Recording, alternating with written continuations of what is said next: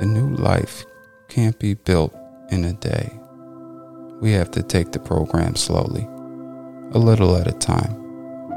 Our subconscious minds have to be re educated. We have to learn to think differently.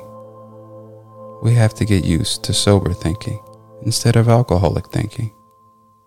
Anyone who tries it knows that the old alcoholic thinking is apt to come back on us when we least expect it.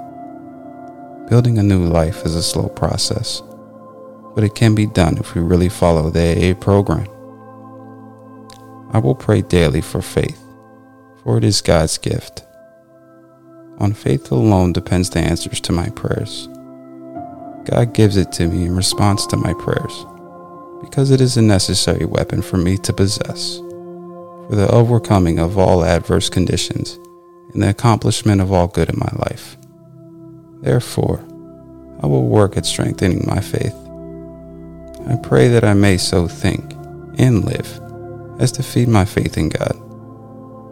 I pray that my faith may grow because with God's power becomes available to me.